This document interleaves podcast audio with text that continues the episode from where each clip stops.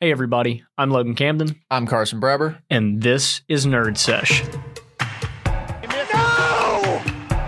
Oh my God, how could he do that? Are you on drugs? What? Charles Darwin. All right, so today, Logan, this is an episode that I think we've both been looking forward to for a while. This is a unique episode in that I think that our list will be more different than they ever have been before. So we're going to be tackling the top 10 Super Bowl. Obviously, we have a bunch to choose from, and I think that depending on what your criteria is, you can go a bunch of different ways. So we'll do our top 10. We'll acknowledge a decent amount of honorable mentions, but let's start off with your number 10, Logan. What got the honor? Well, I would like to say, Carson, first and foremost, that we have been absolutely spoiled when it comes to Super Bowls in our lifetime. No question. I mean, it's an unbelievable percentage on my list that is from our lifetime. Six out of 10 Super Bowls on my list are from our lifetime, and 7 out of 10 are from the past 20 years. Mm-hmm. It just goes to show how awesome the Super Bowls have been in our lifetime. But to kick things off, number 10 is Super Bowl 36, the Patriots versus the Rams. Okay, so that one narrowly missed my list. Why don't you talk about it? And this is actually the last minute change that I made before we got started. I saw that. I didn't see that, but you noticed it. You heard about it. Yeah. I had the Panthers-Patriots Super Bowl at my 10 spot, and I felt one of them was deserving, obviously, because Vinatieri made huge kicks in both games. Right. I think the reason that it can't be any higher, I mean, when a Super Bowl comes down to the last play of the game, it's a big deal. When it comes down to a final kick, it's a big deal. I just feel there aren't as many memorable plays in this game. I agree. I remember Ricky Proehl's touchdown. You know, I love my man, Ricky Proehl. Who doesn't? And I remember Adam Vinatieri's kick. That's about it. You do have an interesting storyline dynamic here with a little bit of the passing of the torch, a young, underrated quarterback, undrafted Kurt Warner, passing that kind of crown to Tom Brady here in the Super Bowl. But I think the reason that it has to be on your list and that I'm mad it's not, Carson, is that the Rams, I am a little angry. The Rams were favored by 2 touchdowns in this game, Carson. Okay, first of all, this was not on your list as recently as 5 minutes ago. No, but yet rage boils inside you. It had been bouncing around in my head for the past couple hours. I think that is a fair argument. I think that if you are thinking in a historical context, which one gets remembered more, this one or the Panthers one starring Jake Delhomme, it's this one. But I think that if you look at the actual quality of the football game, the Panthers one was better. So that one is on my list. I think that this one, there's a little bit of a compelling story with the Rams coming back from 17-3 to tie it. And then, of course, Vinatieri as time expires. Was it a great football game, though? I would argue not really compared to some of the others. And with my number 10 spot, I ended up choosing something that really wasn't a great football game at all. But it's maybe the most historically relevant game ever, and that is Super Bowl III. So I had that one because, of course, that's the biggest upset in Super Bowl history. That's AFL versus NFL. It's everything in a lot of ways. You have Broadway Joe predicting the victory. And the reason I put this one at number 10, because initially I thought it was going to be off, is I was looking through all the candidates for number 10, and I thought none of these are blowing me away enough to the point where I'm going to leave out such a historically significant game, even though it really wasn't a great game of football. I have Super Bowl III higher on my list. Okay. And I just think the historical precedent, the Jets winning this football game helped the NFL in so many ways. You know, it brought upon the merger. And as you talk about, maybe the biggest football play, and honestly, the only football play I remember from this game is the rushing touchdown to the left pylon. It's the only one I remember from Super Bowl III, but you add in Broadway Joe guaranteeing the victory. And if we look at this in a historical context, I don't even think Joe Namath deserves Super Bowl MVP, but I think what we saw happen to the NFL after this game, like you said, the biggest upset in NFL history, or not NFL history, Super Bowl history, excuse me. I think it has to be here. That is the argument, and that is why I gave it the cookie and put it at 10. But I think that there are 9 excellent games above it that I looked at myself and I said, this wasn't a better Super Bowl then. It was more significant, but it wasn't better. So I'm going to go ahead and say my number 9 because it is the Patriots-Panthers Super Bowl that I talked about. So Super Bowl 38 in the 2004 season, the Pats beat the Panthers 32-29. And this, I think, is really a forgotten great Super Bowl. And it was a weird Super Bowl. All points in this game were scored in the second and fourth quarter. There was no score until 3 minutes and 8 seconds left in the second quarter. And then the first half ended 14-10. And really another interesting dynamic in this game, the Panthers end up going for 2 twice, down 21-16, and then up 22-21. They don't get either. And to take that 22-21 lead, they picked Tom Brady off in the end zone, which is, of course, is really uncharacteristic, and then had that huge Muhsin Muhammad TD. And in the last 7 minutes, you have that 85-yard touchdown from Muhammad. You have Mike Vrabel catching a touchdown with 2 minutes 51 left. You have the Panthers then scoring again with 1:08 left to tie it at 29. Then their kickoff goes out of bounds. The Pats get the ball at 40, at their own 40. They convert a 3rd and 3 at the Panthers' 40, and then they end the game with a field goal with 4 seconds left. That kickoff is a huge moment. Don't you do that, Carson. Don't do what? 1 minute, 8 seconds left in the game. You know who scored that touchdown? Ricky Proehl. Oh, I'm sorry. I didn't mean to sell the boy Ricky Proehl short. I know he's a hero here. 2 near game-tying or game-winning touchdowns from Ricky Proehl, and Tom Brady stole his thunder both times. He should have been a legend. He should have been the greatest there ever was. He should have been a Super Bowl hero. He should have been the greatest there ever was. Here's someone who should have been a Super Bowl hero. Jake Delhomme, because this is an incredible story that is so close to being like an all-time NFL narrative, because in this game, he completed under 50% of his passes, but 323 yards passing and 3 touchdowns, no interceptions. This was his first year starting at 28 years old. So I'll ask you this. Jake Delhomme doesn't really have a legacy right now, but how different is his legacy if he picks up this win? I mean, that's a huge upset. I think we maybe remember Jake Delhomme as a Joe Flacco-esque quarterback champion. Not Trent Dilfer. No, I'm not going to do him like that. Maybe because he played a great game. Yeah, I'm not even going to say a Brad Johnson. Nick Foles. Let's go Nick Foles. Now, interesting. That's not a bad legacy to have. It's not a bad legacy to have, because I think Delhomme would have brought home Super Bowl MVP, as well as, again, I don't want to compare to Nick Foles, because obviously Foles wasn't a full-time starter. Right. Delhomme worked to get here and started the entire time. Delhomme also has started, in the future after this game. He started more than Foles, but he's a Super Bowl champion and a Super Bowl MVP. You can never take that away or write that out of the books. Yeah. Also, just interesting thing with Jake Delhomme. I mean, he only ended up starting like 6 seasons because he got such a late start on it. But like, his career record is really good. He's like way above 500, and just an interesting career arc. You know, some of these quarterbacks just get a late start. Not to compare him to a Kurt Warner or a Warren Moon, but he's better than both. All right. Who's your number 9, Logan? Number 9 is Super Bowl X, the Steelers versus the Cowboys. Okay.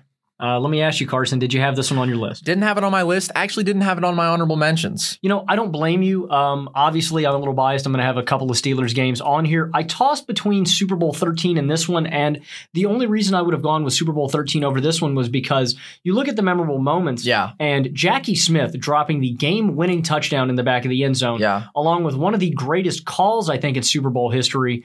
The bless his heart, he's got to be the sickest man in America. What an awesome call. But Super Bowl X is here because Lynn Swann's catches are immortal. Two of the greatest catches, and thank God for NFL Films for putting some nice jazz, old-timey music behind Lynn Swann catching those so we can always remember them. The one near the sideline where he contorts his body is amazing, and then the one down the middle of the field where he concentrates. Terry Bradshaw ended up winning MVP of this game, and I have a big beef with that. I figured. Bradshaw threw for 209 yards on 9 of 19 passing with 2 touchdowns, while Lynn Swann only had 4 catches, had 164 yards, and a touchdown to go alongside that.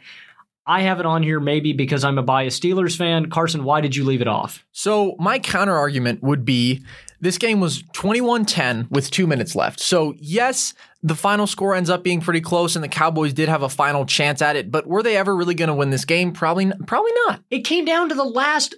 Yeah. Roger Staubach threw an interception to Glenn Edwards to end the game. Yeah, from the 38-yard line. Like, that's a 1 in 25 chance that they win on that play. Well, you're shaking your head. How many times in history has that happened, Logan? I'm just saying that you're acting like it wasn't a down-to-the-wire game. Staubach could have thrown a touchdown in that game. I would argue that is a faux comeback.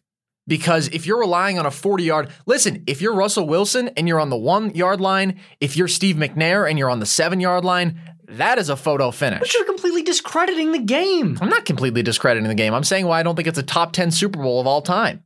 And I would argue, actually, a similar thing for Super Bowl 13 that, yes, had a bunch of great moments. And, of course, that Jackie Smith drop touchdown. But that game was 35-17 pretty late, which is interesting. I mean, it wasn't all that competitive throughout. But I'm not going to object to you having it here. There's a bunch of great choices, but this would not have made the list for me. Oh, I'm sorry. I should have put the Super Bowl where the Bills won on here. My bad, Carson. Come on, man. Yeah, that one hurt, didn't it? That Super Bowl doesn't exist. Everybody knows it. Have you seen the Four Falls of Buffalo? All right. I want to hear your number 8, because my number 8, you might take issue with it being this low. Number 8, I have Super Bowl III. Okay. Do you have anything you'd like to add to that point?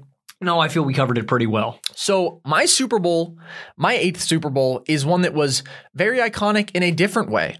I have Super Bowl 52 from 2017, which is the Eagles beating the Patriots 41-33.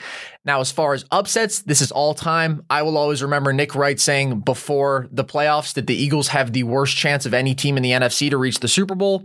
But I mean, yes, this was a great game. You had an awesome quarterback duel, but the Eagles led for a lot of this game. They were up 15-3, then they were up 22-12, they were up 29-19. Patriots finally took a lead at 33-32, and then it got really exciting. You do have some great moments. You have the Philly special to end the first half. You have Foles converting a 4th and 1 on their final drive. Takes them down the field in 7 minutes to score with 2:21 left. You have that Brandon Graham strip sack on Brady to end the game. And it's just sort of the incredible ragtag crew. I mean, Corey Clement is a hero of this game with over 100 yards receiving. Foles, 373 and 3 touchdowns. But when I looked at some of the other Super Bowls of my lifetime, I thought these games were more intense throughout. Like, yes, there were a lot of points. This was a fun game. And I know the Eagles went down, but it felt like they were in control for a lot of this game. I have this game at number 7, so it's my next entry on the list. Not far off. And I think it has to be here. Obviously, Carson, I've told you, I didn't watch this game in real time. Which is a shame. Because I was on hiatus. Yeah. I was downstairs playing 2K the whole game. Nice. The Patriots protest. And it's because I gave Nick Foles zero chance of winning this football game, which is why I think it's so remarkable. Yeah. I told my dad before the game, do you genuinely think Nick Foles is going to outduel Tom Brady in the Super Bowl? Yeah. And he goes, well, yeah, I can see it happening. Obviously, he was right. He would come down periodically. Oh, Brandon Graham did this. Nick Foles caught a touchdown. Mm-hmm. And it has some memorable moments. It wasn't as down to the wire as you may see in the box score. But I think it's an all-time great Super Bowl. And again, we've been spoiled. These past 10 years have been awesome. And it was awesome to have it end with that Brandon Graham strip sack, because I think for a lot of people, there was still that faith Brady's going to drive him down the field, like there was in the Patriots game against the Titans this year when the Titans kept giving them the ball back. It's Brady's going to drive him down the field when they need it, and it didn't happen. Brady did have over 500 yards passing in this game. Amendola and Chris Hogan both had over 125 yards receiving. So you just said your number 7. It was this Super Bowl. So I'll give my 7 now. And it's Super Bowl 23 from the 1989 season when the Niners beat the Bengals 20-16 in part 2 of course, Niners-Bengals in the Super Bowl. I left this one off my list. Okay. Now, I don't know. I didn't really put a whole lot of thought into this game. I don't really remember it on a historical level context. What are some big moments from this game, Carson? So basically the reason I would have this is it is the ultimate Joe Cool instance. I mean, if you're talking about the 3-minute drill or the 4-minute drill, this is it. The Niners go into the fourth down 13-6. Then they go down 16-13 with 3:44 left. Montana drives them down the field in just football perfection. He goes 8 of 9 passing, throws a touchdown to John Taylor with 34 seconds left. And obviously, he was perfect in Super Bowls. He's the greatest Super Bowl quarterback ever. And, you know, Brady has more. Brady's the greater quarterback. But when it comes to sheer performances, he never had a bad game, and he had 3 really all-time great games. 357 yards for Montana and 2 touchdowns.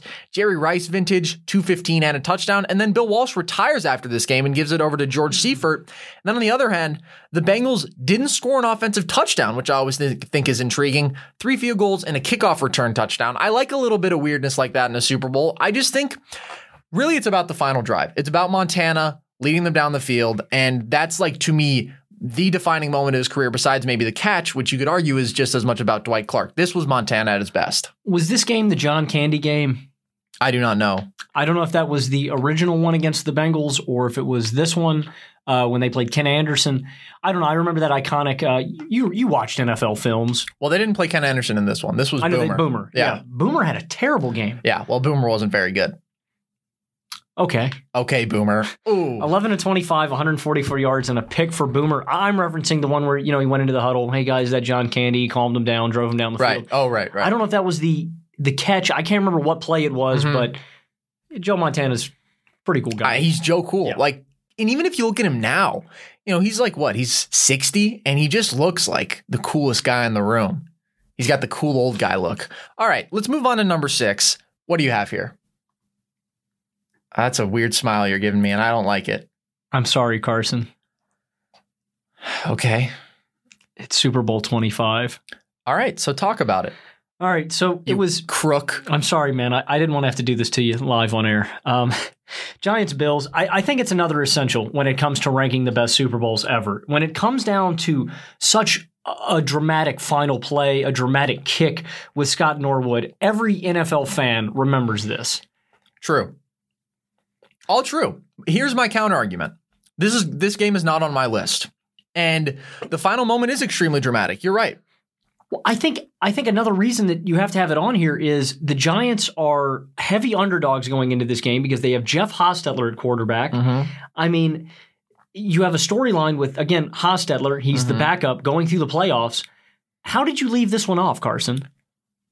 I will tell you how I left it off. So I thought also, actually, one of my professors made an interesting argument. He's a Giants fan, and he said this was the greatest Super Bowl ever. Now, obviously, that's colored with a healthy deal of bias, but his argument was basically number one offense against number one defense, right? Most time of possession ever in a Super Bowl for the Giants. But I think that that's part of what goes against it is the Giants basically won this football game by running the ball 40 times and possessing the ball for 40 minutes. So with retrospect, you can look back and you can say, wow, what a fascinating dynamic. You have the up-tempo Kagan offense, one of the best ever against the underdogs with Jeff Hostetler, and it comes down to the final moment and it's a missed field goal. But was that as compelling of a football game to watch when the most exciting part of the game is the part that gets taken out in the Bills offense? That's my argument against it. I'm focusing a lot on the quality of the game, or I'm trying to. And yes, the historical implications and the narratives can put something over the top, but I don't think it's enough in itself. And I totally considered this one for my 10 spot. I did. You know, I have heard that time of possession doesn't matter. That's a quote from Gabe Swartz of Heat Check. Yes. It's terrible take. It's a terrible take, but it's not a terrible take when it comes to the Kansas City Chiefs because they are the fastest scoring offense ever. How long did you practice that one, Carson?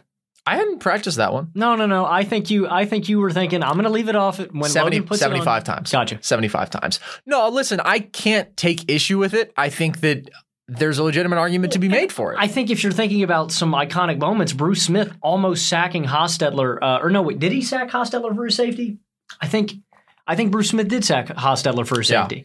I mean, those are like the two biggest plays of the game, and so I understand if you're looking at this from a big play perspective, because when you think Super Bowls, you want to see big-time things. You want to see Desmond Howard running a kickback. You want to see Devin Hester running a kickback. Percy Harvin, I just want to see a kickoff return touchdown. Yeah. You want to see big That's plays. All you want. And Giants-Bills did not have as many of those, so I won't take as much issue with you leaving this one off. Thank you. That's very kind of you. See, we have had a bunch of difference, as I think we could predict, but also I don't think there's been any real animus towards each other as far as, except for you got a little mad with me, actually, about the Steeler game and the Rams game. So there's been a little bit of animus from you. None from me. I'm a lover, not a fighter. My number 6 is Super Bowl 34. That's the 1999 season, and that is the Rams beating the Titans 23-16. The Titans started this game down 16-0. They tied it with 2:12 left. Then Isaac Bruce has that 73-yard touchdown from Kurt Warner with 1:54 left. McNair drives them down the field, hits Kevin Dyson on his last 3 completed passes, and of course comes down half a yard short in probably the most dramatic finish to a Super Bowl ever, or maybe a football game ever. I have this one at number 5, Carson, and I played with this Super Bowl all the way up until 3. Yeah. I couldn't really figure out where to gauge this one, which means you have a game that isn't on my list. I think it does. Higher than this. And I kind of expected that coming in because I think that there is one Super Bowl that is the most underrated of all time. I would love to hear that take. Yeah. On this game, though, you have an interesting dynamic. You have Kurt Warner winning MVP this year, leading a team in his first year ever starting to the Super Bowl against Steve McNair. And I think it's a crime that McNair never got a Super Bowl win, although I wanted Kurt to get one as well. Yeah. So when a game comes down to the last play, it's hard to beat that. It's hard to beat that. And if you can get where were the Seahawks at when Wilson threw the pick? They were at the one? They were at the 1, yeah. If you can get any closer than the Seahawks did, Kevin Dyson did. Yeah. Well, and you have him, I mean, literally extending, right? You can see you have that shot of it's that close, which is really powerful. And also the fact that they were in the midst of a dramatic comeback. Mm-hmm. I mean, they had been down the entire game. And of all the guys, Mike Jones. Yeah. Mike Jones. Basic name. Mike Jones makes the biggest play in the Super Bowl. Yeah. I think that this is a great one. I don't know if this one gets... I feel like the last play of this game will forever be remembered. I don't know if this Super Bowl always gets mentioned as much as it should in all-time great discussions. I do have good news, though, Carson. Okay. Ricky Proehl was on this roster. He's everywhere. He did get a ring. Good for him. Good for Ricky. He's really, what is he, the greatest? Is he the greatest ever? I think he's the greatest wide receiver in Super Bowl history. Way too much Ricky Proehl content on this episode. Way too much. So do you want me to give my number five since you just... Sure. So this is the one. This is the one that I'm almost certain is not on your list. Super Bowl 47, 2012. The Ravens beat the Niners 34-31. I think that this one is incredibly underrated, and I'll walk you through it because there are so many incredible moments in this game. So the Ravens go up 28-6 in this game when Jacoby Jones takes that touchdown to the house on a kick return to start the second half, which I think is one of the great plays in Super Bowl history. I remember that vividly. Then the Niners score on four straight possessions. They have a chance to tie the game with a two-point conversion at 31 with 9 minutes left, and they fail, which ends up being a huge play because obviously then they could have taken a field goal at the end to tie it and send it to overtime. They didn't get it. They end up on their final drive getting the ball down to the 7-yard line. They run it once to the 5. And then this, to me, is one of the iconic sequences of our football lives and football histories. They target Michael Crabtree 3 straight times to the right side of the field, 2 of them on basically identical plays, and they fall short on all of them. Then if you look at this from the Ravens side, this caps off Flacco's just crazy postseason with 287 yards and 3 touchdowns in this game. It's Ray Lewis's final game, and we had known all year this was his final season, so that's a great narrative to watch. And this was the peak of the Kaepernick Niners era, which is a 3-year stretch or 2-year stretch with Kaepernick, but that first year with Alex Smith was really fun too. An incredible stretch of football that I think will be forgotten because they never got that Super Bowl. But this team was awesome. You know, I can't blame you for having this Super Bowl on here. And I thought about it briefly, very briefly. I think, you know what, Carson, you know why I think people don't think about this game as much? Why? The power outage. And I genuinely mean that. Yeah. I think the power outage overshadows good football. I wonder if it's sort of, do you think it maybe adds a little bit to the legacy in an interesting way? Like weird stuff gets remembered. It is a little mysterious. There, it adds some mystique to the, and no, I mean that because we're in the Superdome. Yeah. We were in New Orleans. Yeah. Where, you know, I don't know. They became voodoo. Yeah, pretty much. Let's say it. Didn't that happen during the halftime show? No, let's say it. Breeze was upset. Was it this year that the Niners beat them? Or no, that was the year before when the Niners beat them in the playoffs. He's still upset. Very good football game. And as you said, the Michael Crabtree, 3 in a row to close out. I'll never forget that. I'll never forget that. Why don't you tell me about it, Bay Area fan? I'll never forget that. Well, I'm not a Niners fan. Although I was rooting for the Niners hard in this Super Bowl. I was still finding myself. You know what, Carson? Yeah. I can't go on air and say this, but I will. I think I may have been rooting for the Ravens in this game. What? I didn't want the Niners to get 6. Oh, that's competing interest there. I was so adamantly against the Niners getting 6 that I wanted the Ravens to win. That must have been a tough moment for a young Logan Camden. It was very tough. Yeah, jeez. It was really rough watching Joe Flacco just tear through the playoffs to win a Super Bowl. I mean, that was insane. That's like some crazy things happen in playoff football. You have a Nick Foles run. You have a Joe Flacco run. We could have had a Case Keenum run if one play had... Or not if one played. Blake Bortles run. Yeah, we had a Blake Bortles. I mean, that same year we had Bortles, Foles, and Keenum in the championship games. And Brady, of course, the greatest ever on the flip side. Football is weird. Football is weird. My number 5, as I mentioned, is Rams-Titans. Right. So I'm going to head and jump to my number 4, which is Super Bowl 51 between the Patriots and Falcons. Now, obviously, it was very tough ranking this Super Bowl because I am so biased against the Patriots, but it's one of the greatest Super Bowls ever. Yeah. And Carson, what do you have at number 4? Number 4, I have Super Bowl 43 in the 2008 season. Steelers beating the Cardinals 27-23. You seem very upset, Logan. This is a very respectable position. This is a top 4 finish for this game, and I have Patriots Falcons at number 3. Where do you have Steelers? Do you have Steelers Cardinals higher than number 3? Oh, okay. I would be very interested in hearing that argument, but. Let's talk about Patriots-Falcons first, then. So I was very happy going into the fourth. It was I can imagine. 28-9. I'm ecstatic. My dad and I have probably done an Irish jig. We're sitting there going, man, the Patriots are done. Matt Ryan has finally done it. And then you get the sack fumble. They blow the lead. I think we forget about some very big moments in this game, though. Julio Jones made one of the greatest catches I think I've ever seen. His body was at like a 30-degree angle, and he taps his feet in to keep the play alive. Yeah. This was probably peak Julio. As great as Julio has been this season and this game.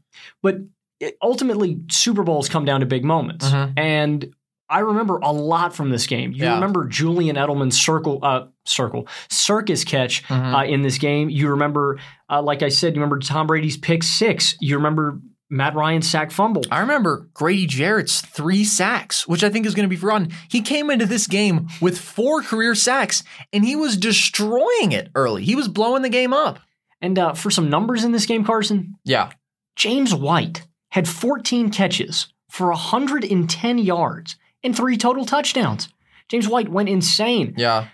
I remember at the end of the game, I went upstairs and I think I cried because I was so upset that the Patriots won. Mm-hmm. In utter collapse, and I don't know if the collapse I think the collapse overshadows a lot of great performances on Atlanta's side.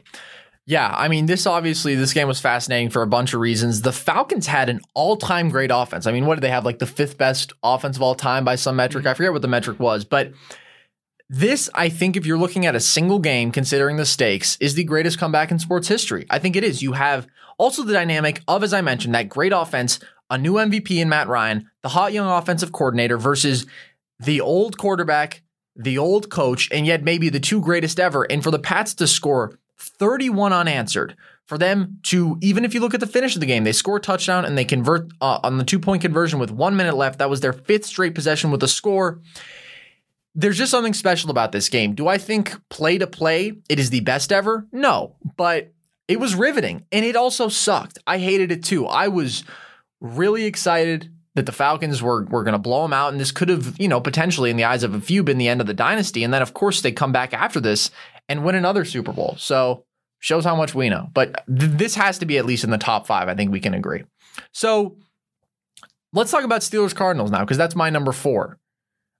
Would you like to share your number 3? Or would you like to keep that a mystery?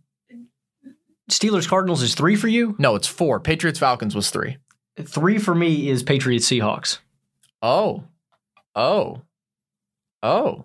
You thought I was going 43 at 3, didn't you? Wow. That's what well, no, you said you weren't earlier, but I didn't think you were going Patriots, Seahawks. All right.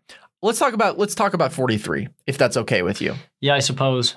So this is a great football game. That's undeniable. The Steelers go up 10-0. Then they go up 17-7 on James Harrison with the, you know, end zone to end zone pick 6, which is one of the great football plays of my childhood that I will always remember. Cardinals are down 27 with 11 minutes and 30 seconds left in the game. When they get the ball, they score a touchdown.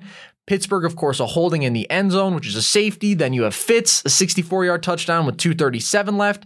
And all of a sudden, the Steelers are down. They had 2 yards on their last 3 drives combined and negative 2 points because of that safety. And then you have the Holmes toe tap touchdown with 42 seconds left, which, good God, what an incredible catch in itself, even taking out of consideration the moment. Wow, you're taking a deep Zen breath here. I am going to monologue right here, Carson. Go ahead, monologue.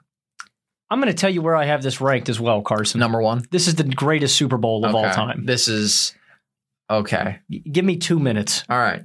Storyline-wise, you have Kurt Warner trying to win his 2nd Super Bowl and have started and ending his career with a Super Bowl. This Young Gun Steeler team now under the tutelage of Mike Tomlin trying to prove that they can get it done once more. This is actually scripted. You have Ken Wisenhunt trying to defeat his former team because he was the Steelers' OC and QB coach QB coach for a little while. Big Ben trying to bounce back after a terrible debut performance in Super Bowl 40. I think what makes this game so drastically different than a bounce back from a win. His performance in Super Bowl 40 was terrible. But it was a win. But he sucked. But he won. Yeah, I guess Joe Namath won too. Yeah, Joe Namath didn't have to bounce back from anything. That single game made his career. Well, I'm saying Big Ben had a terrible game. It doesn't matter. Yeah, they won. Awesome. I was really happy about that. But Big Ben sucked. I just think you're overplaying that narrative because were people coming in like, oh, that Big Ben, he's 1-0 in the Super Bowl, but he didn't play a great game. Anyway. Continue the monologue. The Cardinals, it felt like this wasn't a beginning of a dynasty for the Cardinals. It felt like a one-off, a 9-7 wild card. Or no, I think they were 10-6 actually. 9-7. They were 9-7 with a aging quarterback at the helm, could very well retire after this game if they pull it off. On the field, this game is majestic and, in my opinion, unparalleled. I mean that. Majestic. Yes. What diction. What a poet. 10-7 right before the half, James Harrison makes what I think is the greatest play in Super Bowl history. Fakes Warner out at the line, drops back into coverage, picks him off. I believe it was Deshae Townsend is asking him mid-play while he's at the 20-yard line, give me the ball, James. You're fat and slow. No. James runs another 80 yards to the house. James wasn't fat and slow that day. He was. He was kind of fast. He was speedy. Anyway, James gets to the house, completely swings the momentum, and this is the biggest play in the game. Yes, Santonio Holmes' catch in the back of the end zone won the game, but if James doesn't make this play and the Cardinals score, the Steelers lose. Later in the game, we have Fitzgerald catching a fade to narrow the gap to 6. On the ensuing drive, Ben is throwing from his end zone. As you mentioned, Jeff Hardings gets the holding penalty in the end zone. You get the safety. Right after that, you have Larry Fitzgerald. This is, I think, Larry Fitzgerald's finest hour. He's had some amazing playoff moments, but that 64-yard scamper to the end zone is amazing. Yeah. Then you have Big Ben and Santonio hooking up for 73 yards on the next drive, just between the two. And then they connect for the game-winning score. I think Super Bowl. I think it's number one. It's a great Super Bowl. I don't think it's number one.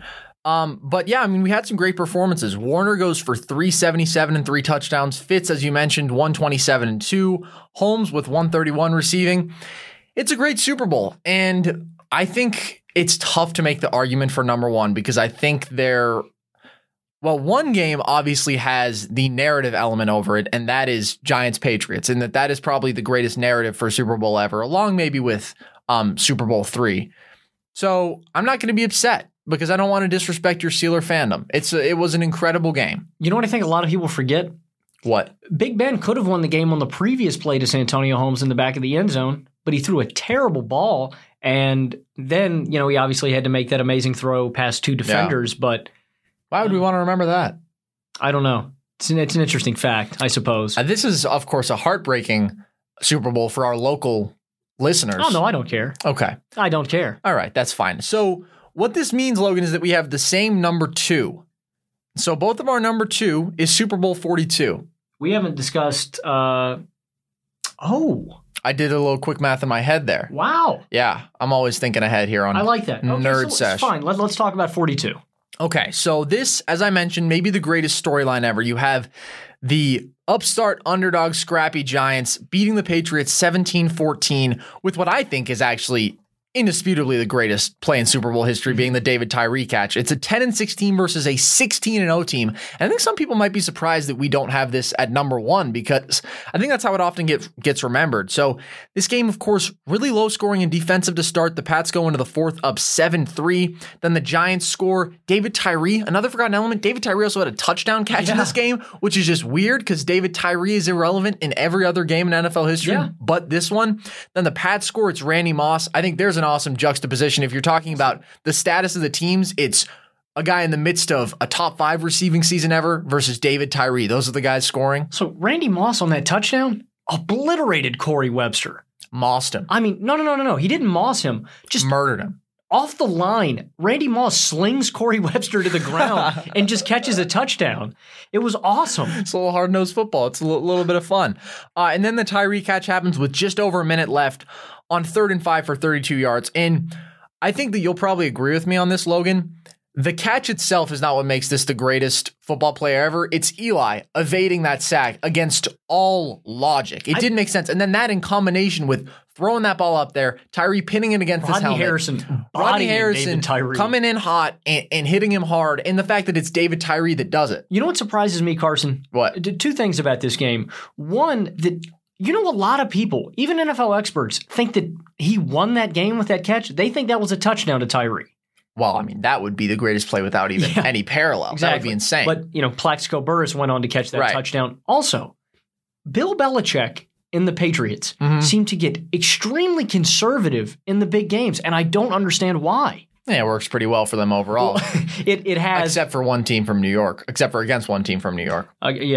from the NFC East. Yeah. Another thing that I think was immortalized in this game was that Giants defense, because that Giants defense was awesome, and specifically Justin Tuck, but you still have Strahan, you have Osei Umanyaora, who I remember as a kid was just always a huge name, even though I don't know if he was that great. Yeah. But everyone knew who Osei was because he was part of this defense. They had 5 sacks, and they were huge to disrupting the greatest quarterback ever in the midst of his greatest season ever. Yeah, 9 QB hits on top of that. I mean, it's the formula for beating Brady. You have to get him uncomfortable. You have to get pressure in. Unless you're the Eagles, in which case you just score 41 points. Yeah, Valid point. Yeah.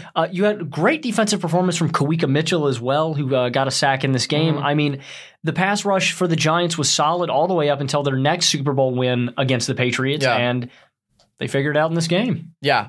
I think that one of the things that bothers me is sometimes people lump together this one with the 2011 one. They lump together the Tyree and Manningham catch. And yes, they're both sort of defensive games. They're both crazy underdogs versus the all-time perennial favorites. But the Tyree catch is in a different class, and this was just a better football game. What do you mean lumped together? Did they put them on the same level? Yeah, that's how it feels to me sometimes. It doesn't make any sense because... Also, the fact that the Patriots were 18-0. Yeah. They were going to be the greatest team ever. Also, the Giants were better that year as well. Yeah. They went 11-5, 12-5. No, the Giants were worse. In 2011, they went 9-7. Really? Yeah. I don't know why. For some reason, I thought they went 12-4. No, they were not very good. Which is just crazy. Eli Manning's career is such an anomaly in sports history. Yeah. And especially when you talk about 47, the biggest play I remember, yes, you have the Manningham catch, but you also have Ahmad Bradshaw just sitting on his butt to score a touchdown. Yeah. You remember that when the Patriots defense just let him in? Yeah. Yeah, I do remember that. I don't think people can lump these games together. I agree. So now we come to my number one. Yeah. Your number three. Super Bowl 49, 2015, Patriots beating the Seahawks 28-24. I'm biased. That's why this isn't number one for you. Yeah, no, my journalistic credibility means nothing to me. I'm just going to be open. Well, I appreciate the honesty. I'm completely biased about this game. Because I think that this is the greatest game of football I've ever seen, probably. So you have the Seahawks just storyline-wise coming off of that dominant Super Bowl the year before against the Broncos, which is probably the worst Super Bowl I've ever seen, 43-8. The Pats hadn't won a Super Bowl in a decade. This is really the last version of peak Marshawn Lynch that we see, and it's just an incredible back-and-forth game. Pats go up 14-7. Seattle scores 17 straight to take a 24-14 lead. They score on four straight drives. Then New England has two fourth-quarter touchdowns to take the lead with 2:02 left. The Seahawks drive down. To me, the greatest play in Super Bowl history that will be forgotten is that Jermaine Kearse 33-yard catch off of four bounces.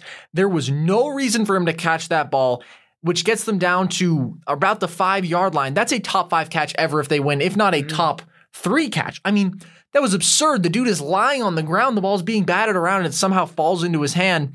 Then you have Marshawn pick up 4 yards. And of course, as famous as any play in Super Bowl history is the Seahawks opting not to run on 2nd and 1, and Malcolm Butler makes, I think, the greatest defensive play I've ever seen with 20 seconds left, anticipates that pass perfectly and just bumps whoever was targeted. I don't remember who was targeted on that. Was it Ricardo Lockett?